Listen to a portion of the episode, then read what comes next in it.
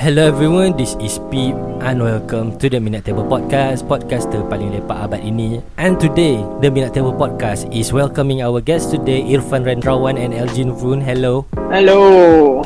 Thank Hello. you for having us, Pete. Thank you, thank you. Uh, yeah, sure. Irfan, and Irfan, both Irfan and Elgin are representing MindGap Sport Psychology Consultancy, which they are based in Klang Valley, which comprise a, of a team of sport psychologists. Their aim is to help athletes achieving their full potential both in and out of sports by filling the gap in the athlete's mental side of the game. So, by the way, I'm reading the description about your company lah. You can call it company lah kan, Sport Psychology. Yeah, yeah. So aku I do feel like is is the job hard though macam susah ke nak be a sport psychology consultant is is a, is the job very hard lah. uh, hard or not, I feel like I think a lot of jobs out there there is a level of hard and level of easy, but of course like everything comes with an expectancy. Um, tapi challenging in a good way lah, which I like. So so okay lah. So means like this satu job yang tak adalah macam duduk depan PC you know like the Monday 9 to 5 job apa semua. Is sport psychology consultancy sounds a little bit of a challenge lah for normal people. Not bukan tak pernah dengar about sport psychology but not aware that oh besarnya scope ni sampai ada consultancy and all apa semua. By the way boleh lah kita tanya a little bit about this and okay track record about mind gap uh, sport psychology consultancy apa level athlete paling famous ah yang korang pernah uh, yang pernah dapat kat servis korang ah Uh, uh, do you know, Elgin? I think I've- we've had we had gra- we have grassroots before. mhm Um, we have grassroots. How to okay? How do we mention? lah? I can only mention the level mhm uh, sure sure because we cannot boleh cakap kan the faham faham privacy matters ah uh, national level. Yeah, national state levels all got. Oh, kira Should kira memang memang kalau in terms of kalau actor A-lister lah macam tu. Sports punya pun macam tu lah. So it's I wouldn't I tak, tak boleh lah nak nak nak categorize like we- I don't really know how to categorize like A lister ataupun B lister, you know. aha aha. But but it's so so lah, for us, like, mhm. Every everyone is uh, important and everyone has their own um what do you call it uh different demands different expectations so we are there to help in every way we can lah. uh, understandable because sport psychology ni is a thing that actually people need to pay more attention and maybe to spread awareness that firstly it exists and secondly how important is it to not just uh, in terms of psychology because psychology can also affect one athlete's performance maybe on the field or the track and everything we are going to talk more about mind gap and their efforts in spread awareness of uh, sport psychology but before that we're going to an advertisement break and we will come back later. So uh, both of you have been working with MindGap Sport Psychology Consultancy lah kan? I mean how long have you been Hmm. involved in this sport psychology team? How, macam why did you involve in psychology ah in the first place? Maybe korang ada background ke or maybe you just interested in sport psychology in general mean Um, I guess um for me is that aku well I have a background in psychology. I did my degree in psychology. Uh, and then after that, uh, you know, in psychology, um, if you want to practice psychology, you kena sambung belajar like further because the field is very very broad lah. Macam medic lah, you know. Either after medic school and you want to be a specialist, then you gonna uh, continue your studies apa semua. So so I decided on the like out of the many ranges of um, branches of psychology, I decided to go to sports. So after so that after that after I got my degree, I I, I took a ma- masters in sports science, and then yeah, that's basically how I get into psychology and then sports psychology, and then end up dekat MindGap lah because they offer like the, the uh, a very limited opportunity in Malaysia anyways hmm, untuk practice ataupun in, to to to get experience in the sports psychology punya field because it's very very small still. So that's why I'm here lah. so memang you are interested in sports lah not just psychology you are also interested in sports lah Yeah, yeah, yeah. Because like I play sports as well. So it's like, What kind of sport do you play? uh football mostly. Uh nowadays The most the, the most macam the most the most typical Malay sport ah bola, futsal and everything ah. ah the, the Malay Malay Malay sport lah. Typical. Betul betul. okay, so Elgin, how about you? Uh, so um, background I had currently like I had an interest in sports uh, since a lot, and uh, yeah, I also like football actually a lot. But I did I was involved in other sports also, um, like ping pong and all that. So one thing I realized was um because back then I just like to observe people's behavior. Uh, macam Mhm. especially kalau in class kan if got one time my my friend didn't bring his book and the teacher would shout at him and end of the day he stand outside the class. Kesian lah you know. But then the week later macam like the teacher was in a good mood. Lepas tu uh, someone else didn't bring the book. Then she said why didn't bring the book? Ha kat rumah siapa nak belajar? Nak kucing nak belajar? Hmm. Jangan buat ni lagi. And I was like yo what the heck man? Like wait.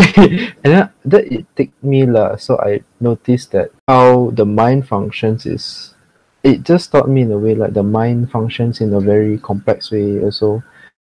Uh it's like very situational sometimes but again psychology is way more than that. So uh then i enrolled into psychology and and i wasn't really int- uh what do you call that? I in generally psychology for me was like some was interesting, some were boring, to be honest. Uh, then when I heard the term sports psychology, uh, I knew it existed, but I didn't know that it was memang solid, solid, a, a, a solid thing, you know. So uh, then I found out that there was this uh, consultancy, and I just approached and I was, hey, this is interesting, you know. And I found out that a lot of there's not a lot of sports psychology um awareness and also practices in Malaysia. So means that macam even when you were younger you are very like a very observant people lah. You, macam you like to macam nak tengok oh why why is this guy behaving like this? But another time why is this guy behaving like this? You you found that interesting. That's why you uh involve interest in sports uh, in psychology in general. And then you said that you like sports. And then suddenly there's a mix of both which is sports Mm. psychology. So that's why you decided that oh this is a like a perfect thing for me to do in my life you know and suddenly mind gap offers the services of sports psychology and give you both of you chances to work there. So you feel like oh this is my chance to actually showcase my interest showcase my uh, let's say talent lah. I- is is psychologist a talent or macam bakat lah? Uh, is, is it bakat though? I feel like I fluke my Malay a little bit. Macam you know lah you you can do. You are capable of doing in terms of sport psychology but by the way talking about mind gap you know and because like you said before how scarce it is the services of sport psychology in Malaysia how long has mind gap been around already in in Malaysia like in existence in general Mm, It was founded like was- 2019, right? Yeah, 2019. So actually quite yeah, new. just like two years. Quite new, yeah. So you've been with Mindgap since 2019, since the inception of the company lah. Uh no, no. Um, Uh, yeah. For no, me, okay. like I was with them. I like I'm with them for nine months. Only nine months, I baru right now. Getting to nine months. Oh, you okay? Yeah. So same same with Elgin as well. yeah. Uh, no, I think I nine months. No, I was like almost a year lah. I don't know, ten or eleven or twelve months already lah. Cause I remember Mm. that. 12 month, the 12 month is a year Yeah, lah, around a year lah. Yeah, eleven ish.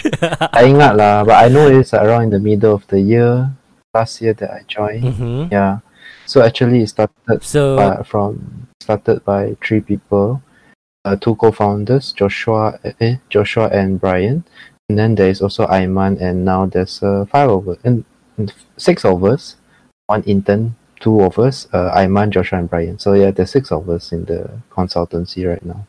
so since since the two years of existence of Mindgap Sport Psychology Consultancy, right?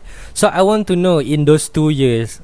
uh, to be honest, I I might be sound a little bit more stereotypical, typical tak tahu apa-apa you know but I do feel like when you say about oh psychology consultancy I only imagine like someone sitting in a room macam duduk kerusi you know like macam sekolah yeah. punya macam apa counselling and everything yeah. like does sport psychology only offers that ataupun macam korang ada buat uh, something something else as well Right. Um, they like, like macam dalam movie lah kan, you nak you nampak like you know the the the counselor there ataupun the psychologist there, and then you do atas sofa, right?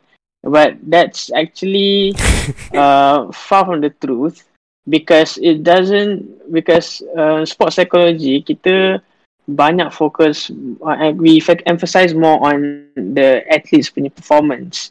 So um, and where does the athlete work? is on the field, is on the court, is wherever they train. So most of sports psychologists' work is actually with them during their training session ataupun during their game session to uh, like to observe and analyze them. It's very rarely in the office usually, you know, unless there are like some oh. cases where uh, they would want like something like some psychologist skills tapi yang tak ada kena mengena sangat dengan uh, dengan uh, ap- uh, applying it to the sport itself, then probably uh, they do it in an office or something.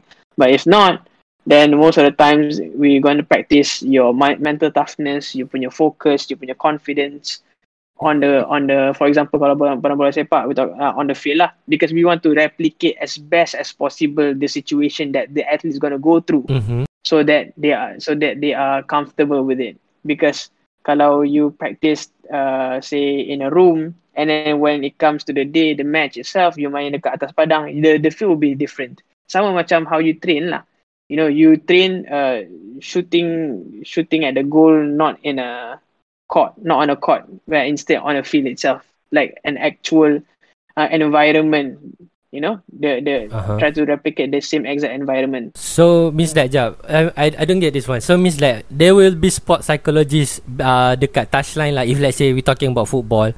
So memang akan ada sport psychologist dekat touchline so macam you they will try to observe the players. Macam tu. During training ataupun during games or what? Uh, I mean any anytime lah. Maybe training mungkin ada. So during games pun ada juga. They, they, they will be there also. Okay so for uh, I'll touch on training first. For training uh, they'll be on the on on the pitch, you know. Uh, and depends on depends on the uh, topic of the day lah. You nak buat uh, team building ke, teamwork cohesion ke, ataupun you want to focus like uh, an individual athlete. So they'll be there and try to macam uh, and try to apa ni um, guide the athlete on what do they supposed what are they supposed to do and how they're doing it. Sama macam how like a coach trying to encourage a player try uh, to ajar like the proper technique of a pass. Same same thing like that. But when it comes to game, they um there's sports psychologist doesn't necessarily have to be there.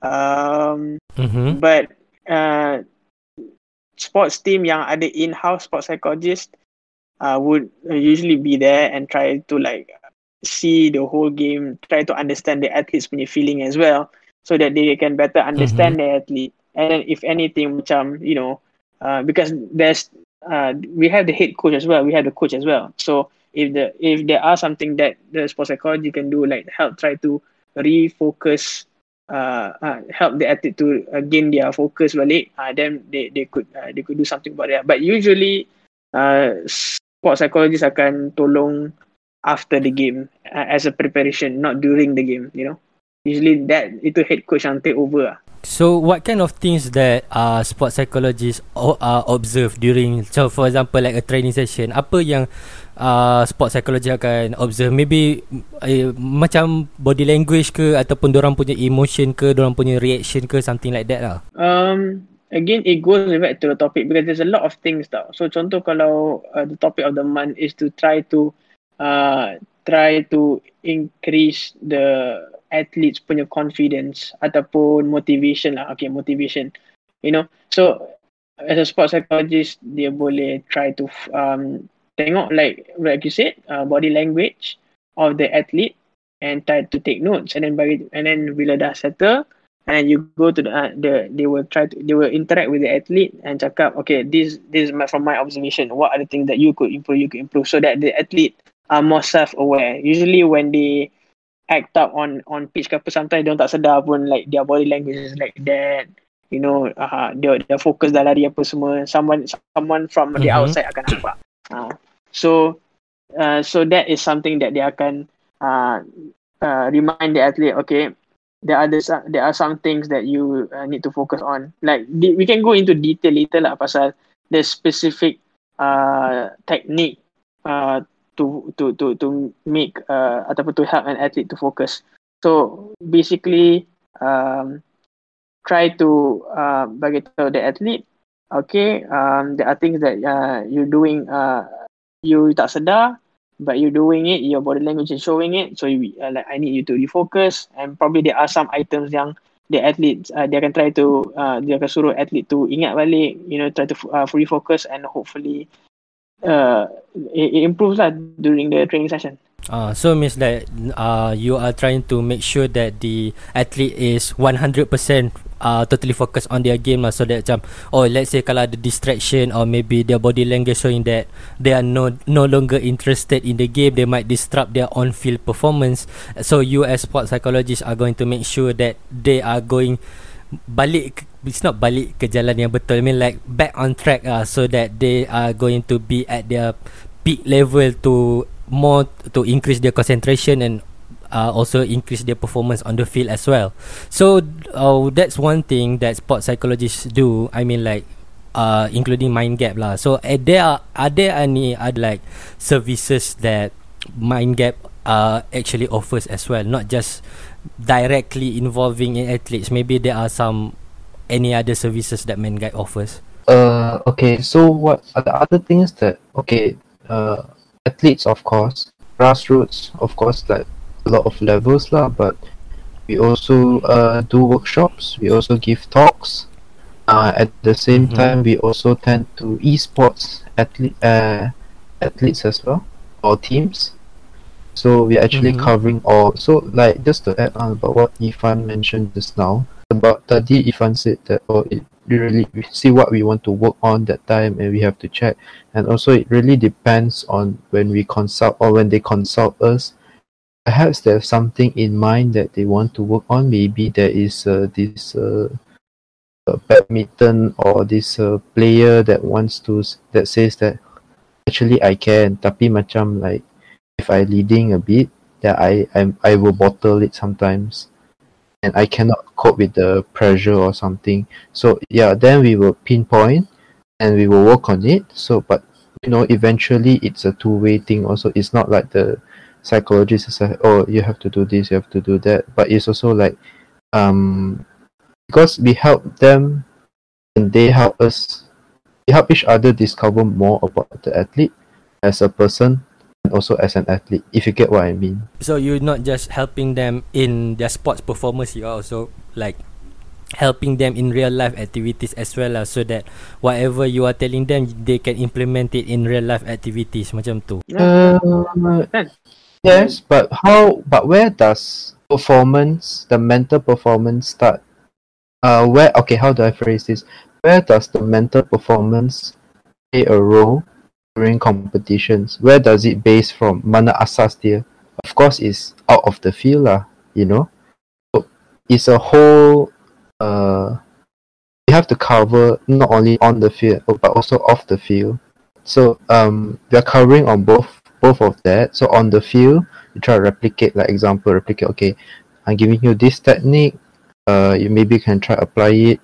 Uh, we are going to give like let's say like those young, to say young. Let's say if they're not leading, they're losing like by five points. Or say okay, we're gonna give you, we're gonna give the opponent hit uh extra five points. You try to beat or something like that. So actually gives them the replication and also lets them uh be used to it and to apply the skill at the same time. By the way, you you said before that there are also sports psychology consultancy for esports. I find I find that's new. I never heard that. Oh, I thought like esports just you know macam main game, normal casual playing games. There are also sports psychologists on that. Macam for example, we take about FIFA players. Ah, what kind of observation yang sports psychology buat for esports gamers ah, uh, esports athletes ah macam tu. I mean, ob- obviously, the more qualified person to talk about this is one of our co-founder. Uh, Brian because he is directly engaged with like uh, if I'm not mistaken like an e-sport punya company group right now. Yeah, I get if I'm like uh, like uh, from what I got from my friend like this group was actually not too good, but after after like our co-founder like helped them like they they like perform so that see that shows uh, results because I don't follow PUBG anyways. It's a PUBG punya uh e-sport me team, but um it got this it is actually like the same uh the same technique though uh in real sports and just and and you just translate it to esports. Because at the end of the day um you still work with um a teamwork punya environment you know the communication between uh, uh, uh ni between teammates the focusedness. Because um I think I we all of us play games right? I assume no yes or is it just me? Yes, of course. can can Oh no no, I play a lot. Right. So it depends on the game lah. I, I I don't play this Mobile Legend ke PUBG I don't. But I assume when you when you get to a point uh like a competitive game kan macam like what I don't know PUBG or something. The the focus needs to be there. Your communication with your your your teammates needs to be there. The call outs and everything. So I guess I guess um from what I know, uh one of it is uh, mainly the teamwork between uh uh teammates lah in the esports punya team. I'm pretty sure there's more, but I I'm I don't think like I have that enough knowledge to talk about that.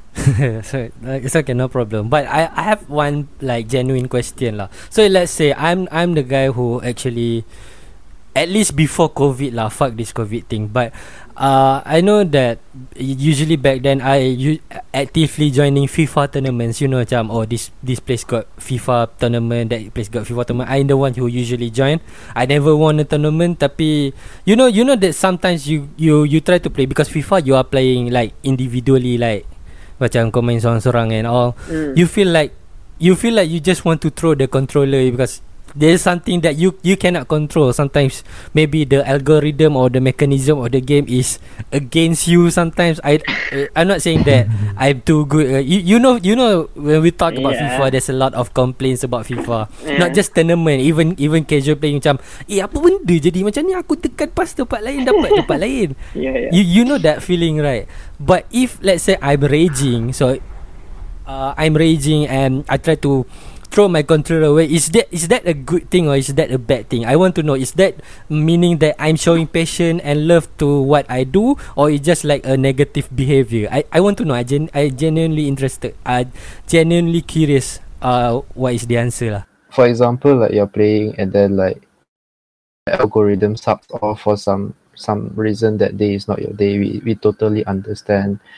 So we're not here to pinpoint whether it's good or bad. You know, I mean, we will take note, but we're not going to tell you like, beep, is bad. Don't throw your controller. You know, oh So- it, itu bunyi macam parenting already Ron kan not. ya lah, kita bukan kat sana nak tak tahu whether it's the correct word. Tapi kita bukan nak menegur. We are just trying to first bukan facilitate help. You know, we're just trying to help. Okay, so if you are raging, let's say you're raging, you memang panas already lah. Okay, maybe mm-hmm. when you throw the controller, yeah, you can say like a bit koyak already, which is fine. Which is fine. If in this situation, for me, I'll I'll acknowledge your feelings and let you calm down. Okay. I won't say like, Pete, calm down, calm down. You know, I'm like, Pete, take your time, take all your time you need. Afterwards, when you are more calm, and then we'll talk, we'll talk it out. Okay. So how for, it's it's more of a transition of energy and a change in mindset and perspective in this situation. So how can we translate that to bring a better performance in the game? So if Mhm. let's say like I've been working with you for quite a while, I know what makes uh, let's say you, we have been working on certain coping mechanisms or uh, stress, you know. So what do we do? Maybe a bit of breathing exercise, uh, visualization. Visualization is like keep it just close your eyes. I want you to imagine, just visualize that the game is going well and all that, and you're passing and you're scoring with tricks. You, you're, you're taking the goalkeeper and scoring. Head. No lah, we won't go to that extent we try to keep it as real as possible, but as pos- eh, but you know, like um, make sure that everything's okay. You won't let the emotion take a toll on you. And perhaps if you restart, then we say, okay, let's focus on this. Let's focus on the possession. Let's focus on you know whatever. We sometimes the sports psychologist is also very useful for us to understand the technical of the game. But we are not tell we are not coaches lah. We are not say beat lepas ni second half kan sebab you dah 5-0 5-0 down kan you know. Uh, you have to Ya, focus on possession lah. Ah that one cannot lah. We cannot tell you lah. But like maybe since uh, Pete what what football fan are you? Me? Ah yeah uh, Me Apa EPL or Malaysia yeah APL APL EPL I'm supporting uh, Segan lah nak cakap But the best team in England lah So you know you mean Liverpool ah Oh yes Liverpool Oh you know your shit lah yes So you support Liverpool as well Yeah, of course lah, of course lah. Oh, Okay, so, so I know example- I have I have I have a very good guest uh in this podcast uh. So Irfan you support Liverpool as well lah. Uh, what, what what team is that? Liverpool. Sorry, never heard of it. eh, eh. Whoa. I uh, let me guess you support Manchester United lah. Uh, oh, you mean the the best in the world? Yeah. Yes. So uh can can you please give me like one minute how to mute Irfan? so Okay why lah, why why but yeah, so like if uh let's say like if you are the type who likes to get inspired, you know, I it's more of like telling you that hey, five zero, yes, it's maybe five zero, you know. Um, but let's see what we can do. Let's Mhm. use whatever player we have. Um, if Liverpool can win the 2005 Champions League, you know, when Milan has uh, Crespo, Pirlo, Kaká, Dida, tapi kita menang with Smitzer, you know, or Didier Hamann. Yeah, so, yeah. you know, let's. I'm not saying that Ipit, you couldn't buat miracle, no. But I said it is. I I would say something like, I know it's not easy. Sebab memang betul, memang tak easy. 5-0. And then FIFA is another issue. Alright. I know, but I, I'll be like, we have booked on this. Let's try apply and I try to motivate you also. I say, I know it's impossible, but because it's you, I know that you can do it. Hmm. Let's not focus on the results. Okay. Menang kalah, that one kita jangan fikir dulu. Let's fikir about what are we going to do, how we going to play, how you want to play the game. After when you visualize, uh, and as you guys said, like, inshallah lah, you know. Mm, no, lah, just a short one because we over here is like we're not guaranteeing you a win. We're not you. There is things that we cannot control, results we cannot control, actions we can control. But if let's say like if you are in a good uh mental state, even after five new uh you know you're tracking five new, at least you still have a higher chance compared to when you are memang down and you just give up. That one you memang no chance. You get what I mean? Yeah, yeah. So it means like the mental preparation, not just during the game, ah, before the game is also very important, ah. So not just sports, but if let's say you know main FIFA as well, preparation, mental side of the game is also very important, especially when you are like playing professionally, lah. Correct, correct. But I know I understand if sometimes FIFA makes you want to break controllers lah. it happened. It happened. But I won't. I won't still play PES.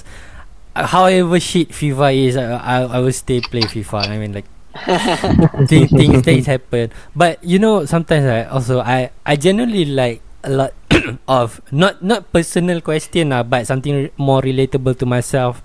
Uh like I want to tell you because I'm a very emotionally expressive person. So if I'm mad, I will scream. Tahu macam if let's say even though my casual futsal 5v5 kan, if I fluke a shot or macam do some mistake kan, I will I would like to scream more. So you know that macam I am very emotionally expressive person. So does that actually disturbing my game or just like macam I I want to know how to prepare not just aku macam oh janganlah main serius sangat main dengan member je pun 5v5 but I just want to know like it's not cheat code lah but what is the best way to actually prepare before a game? I mean individually lah. Do you have any tips ke ataupun macam Uh, I, I mean not just uh, not just casual futsal lah. I mean like if you're proper athlete sekalipun, what is the best preparation you can make on the mental side of the game before a game lah? To answer your question, I, I think this is basically purely on my opinion lah. Mm-hmm. Um, I think the most as the mental aspect that is very important uh, is for any like any levels lah. Uh, you nak main casual ke, you nak main like in a professional uh, level ke, is focus tau. Because focus will bring you from uh, will keep you locked to your objective from the start of the whistle then till the the end of the whistle. So obviously when you nak main any sport, uh, you have a game plan. Okay, you nak menang ke, you nak I don't know do some skill on the on on on the futsal ke apa semua ke.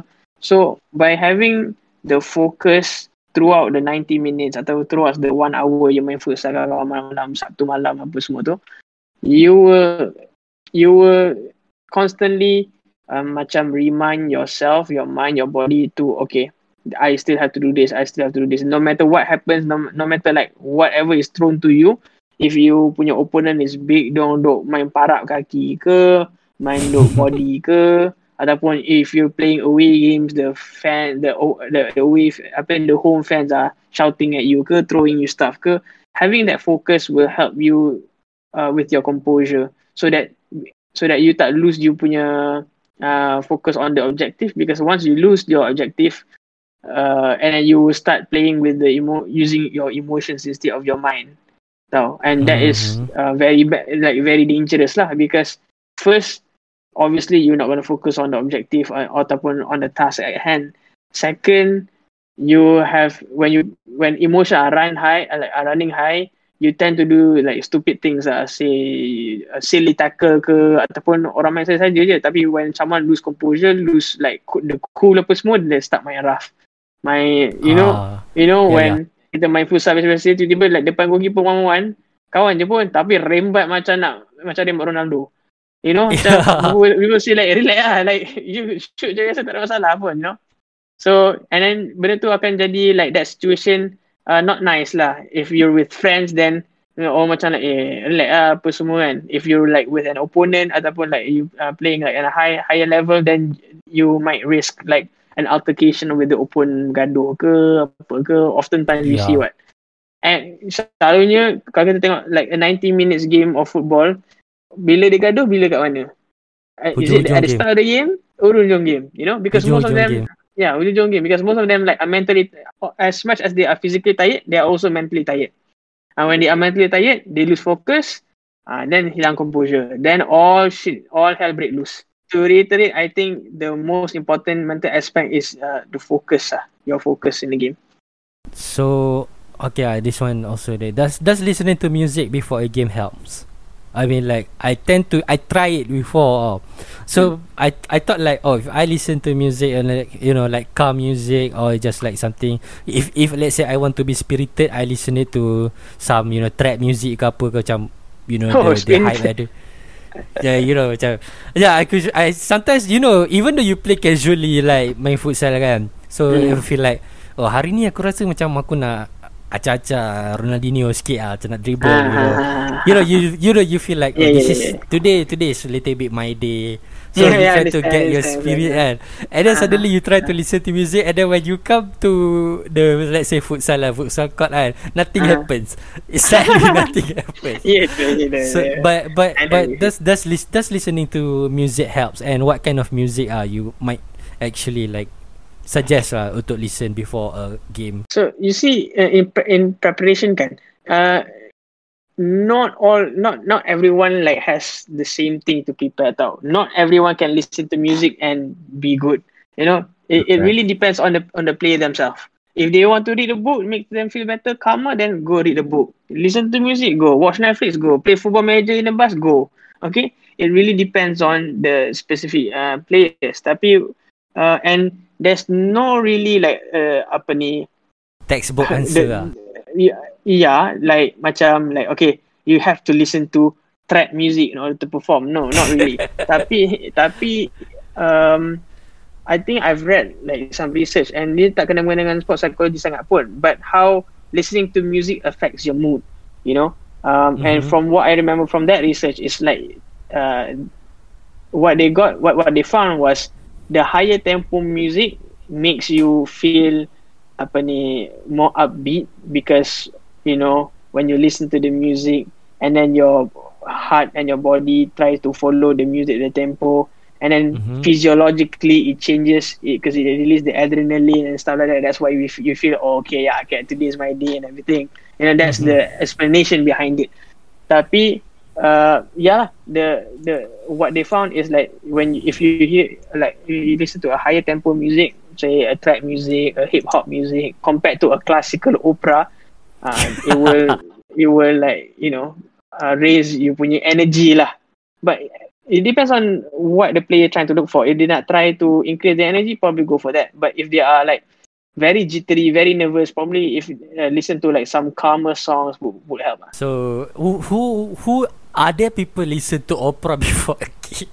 I don't know. But I have a friend listening to opera. Kan you know when you couple with friends, you dengar you dengar songs like this guy insists on putting my friend lah this personal experience lah putting foreign opera. You know like Italian or in French. So we in the car macam like we don't understand at all. Mm-hmm. Tapi dia suka. So ah, lantak kau lah. Kau suka kau suka. But he puts it on high sp- uh, speaker ke apa? Yeah, in the in the aux cable cucuk in the car.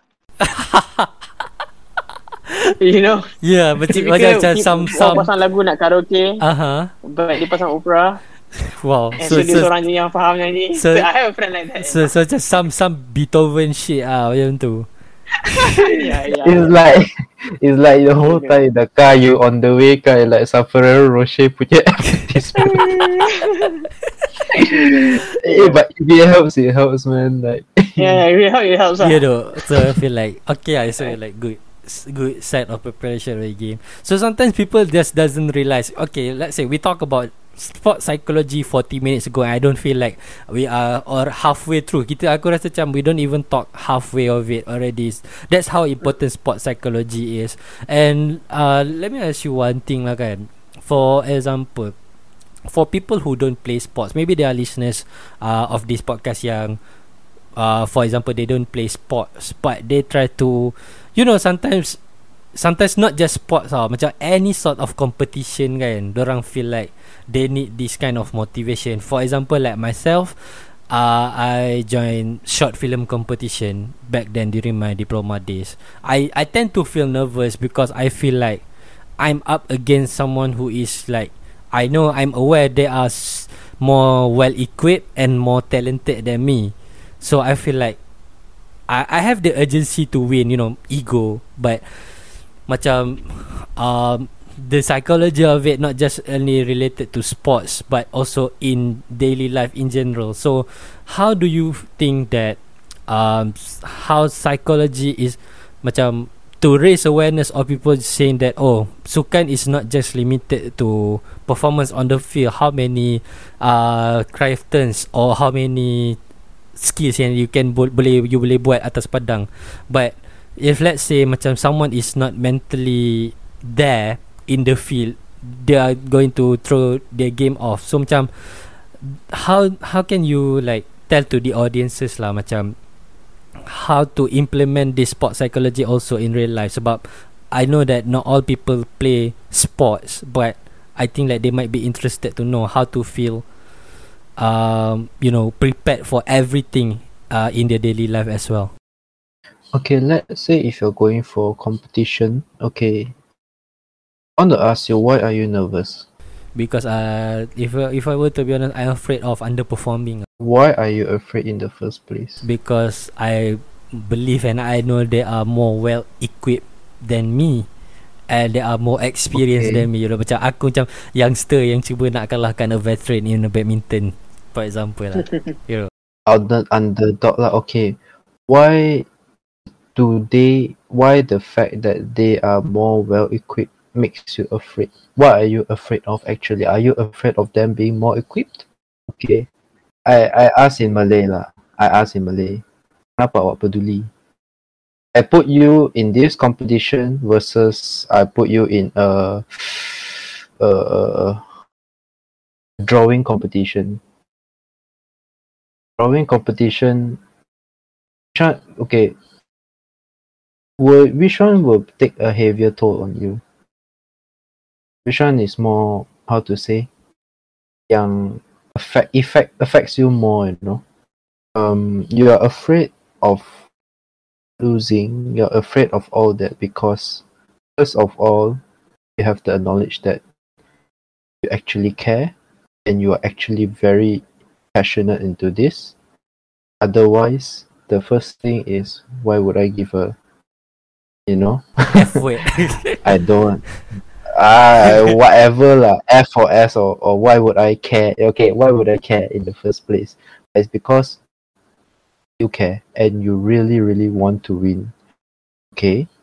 And when you care about this is because you want to create a really good film end of the day. So how do you want to apply is more on yeah uh right now your focus your focus of your mind is towards them. The fact that they have more equipment they have let's say they have tripod they have some some camera. I'm not very i i, I am 22 but i'm a boomer you know i don't know what camera silence silencer some microphone or you know they use maybe you have a iphone that time what 7 8 ish no audio is not so good and stuff. So yes a lot of things get affected correct. So that is one perspective to look at. But end of the day opinion is when you enter a competition there is always still a chance. Very hard to find very hard to believe very hard to see but you still have a chance. You know? So let's see. So okay first part we see what they have. So fine they have this they have this. Okay fine you know. But let's look at what you have okay? Tapi kita jangan compare dulu. So we look at what you have. Okay maybe you have this you have this. Okay how first is how you want to utilize. Do you want to maximize okay? Maybe you might think that oh buka the iphone might have it's just like oh tekan the record button but no maybe when you go youtube you might learn new things that oh you'll be like oh sheesh you know like oh damn you know like eh, eh aku tak tahu lah benda ni. Then suddenly you apply you learn new stuff. So sometimes it might even sh- surprise you. So it's a power of perspective as well in this. So knowing that you have also a certain level of competence and then that doesn't worry you so much that the other team is more well equipped. But look you know you acknowledge and you know the other team is more well equipped. Tapi you tahu that okay I have skills and I've learned new skills too you know. And tapi uh, okay lah iPhone lah. Tapi tak apa I try to use as much as I can as best as I can. And you know in film you have not only just equipment lah you have your ideas you have your plot and all that there are many things to we can work on one by one from there. As I said just now I tak guarantee you menang competition. Um tapi the chance is higher you know? The chance is still is the, the chance is higher compared to if let's say you focus ala this team ah like have everything lah kita ada ni je and then like ah, apa lah you know? I just do lah. Tapi end of the day everything is like very half-hearted but compared to it's not what I said apa we try tak boleh pun kita buat balik you know. Tak boleh pun kita take 10 shots 15 okay lah if 15 I think your actor will marah you already lah yeah, honestly. yeah, yeah. dia bilang apa bodoh lah director ni. But yeah you know because you never know end of the day you know. Hey I mean if end of the if like let's say your shooting takes more than one month maybe you take up some you got save some money you can invest in something another equipment you never know end of the day like it increases the chance of winning okay but we are not going to focus on winning and losing first we're just going to say okay let's focus on the process first let's not focus on the destination let's focus on the journey one step at a time lah. So I need to be more mindset. My my mindset is, oh, even though there's not a huge chance of me winning, there's still a chance of me winning. So you trying to macam mana nak cakap eh? Not not just in any competition, even in life, you see these people macam wah dia berjaya dalam hidup. because he has this this this this this and this. Aku ada apa je. You know you know you know because I'm asking this question because I feel like it's relatable to real life situation as well. So macam someone who is like even in our age I have a friend yang dah reach 1 million. His his her first first million tau at this age.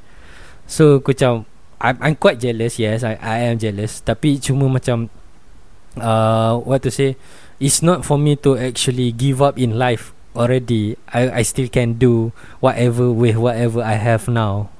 So I just need to set my head straight and be positive and be more ambitious lah macam tu. Yeah, correct.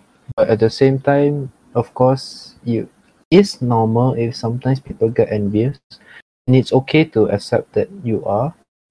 So it's not just like you know, uh, sweep under the carpet kind of thing. But it's okay. I guess also when knowledge comes, even when it's psychology or whatever, I guess knowledge should also come with a certain level of wisdom. You know, yeah. So, uh, end of the day, mindset and but if you're looking like let's say uh on that day you have certain uh areas you want to on like eh, aku takut lah but I still scared okay then let's try a certain skill let's um you know maybe do some time management how you plan your this one or like uh, visualization like okay I visualize that my film to turn out damn nice and all that so these are other skills also lah So I need to say to myself lah, oh, I don't need to be anxious. I need to work my way. I know my time will come. Eventually, my time will come. I just need to improve myself day by day in order for me to reach um whatever I want to reach in my life. I I feel I feel that way just because of um let's say if I were to have something, I need firstly I need the strength, the will of things that I want to, you know, I want to do things. I need this kekuatan untuk membuat sesuatu ah that's the main thing. And the next thing is I need to have my knowledge but all those. Eventually it will come by time. If you if you keep looking for it it will come by time.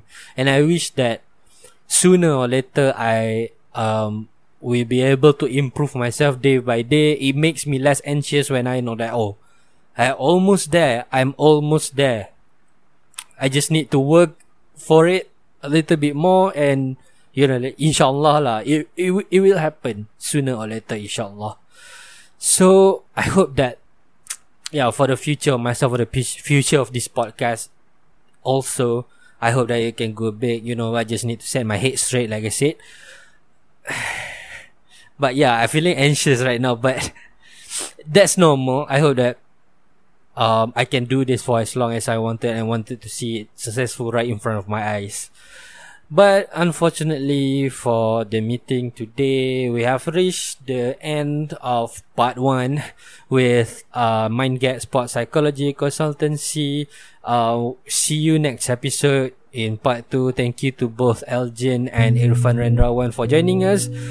Uh, join us again for next episode. Uh, we go more into the sport psychology side of thing and how it can change our life. Not just for sports lovers, for maybe you can maybe relate it to competitive real life situations. We don't know.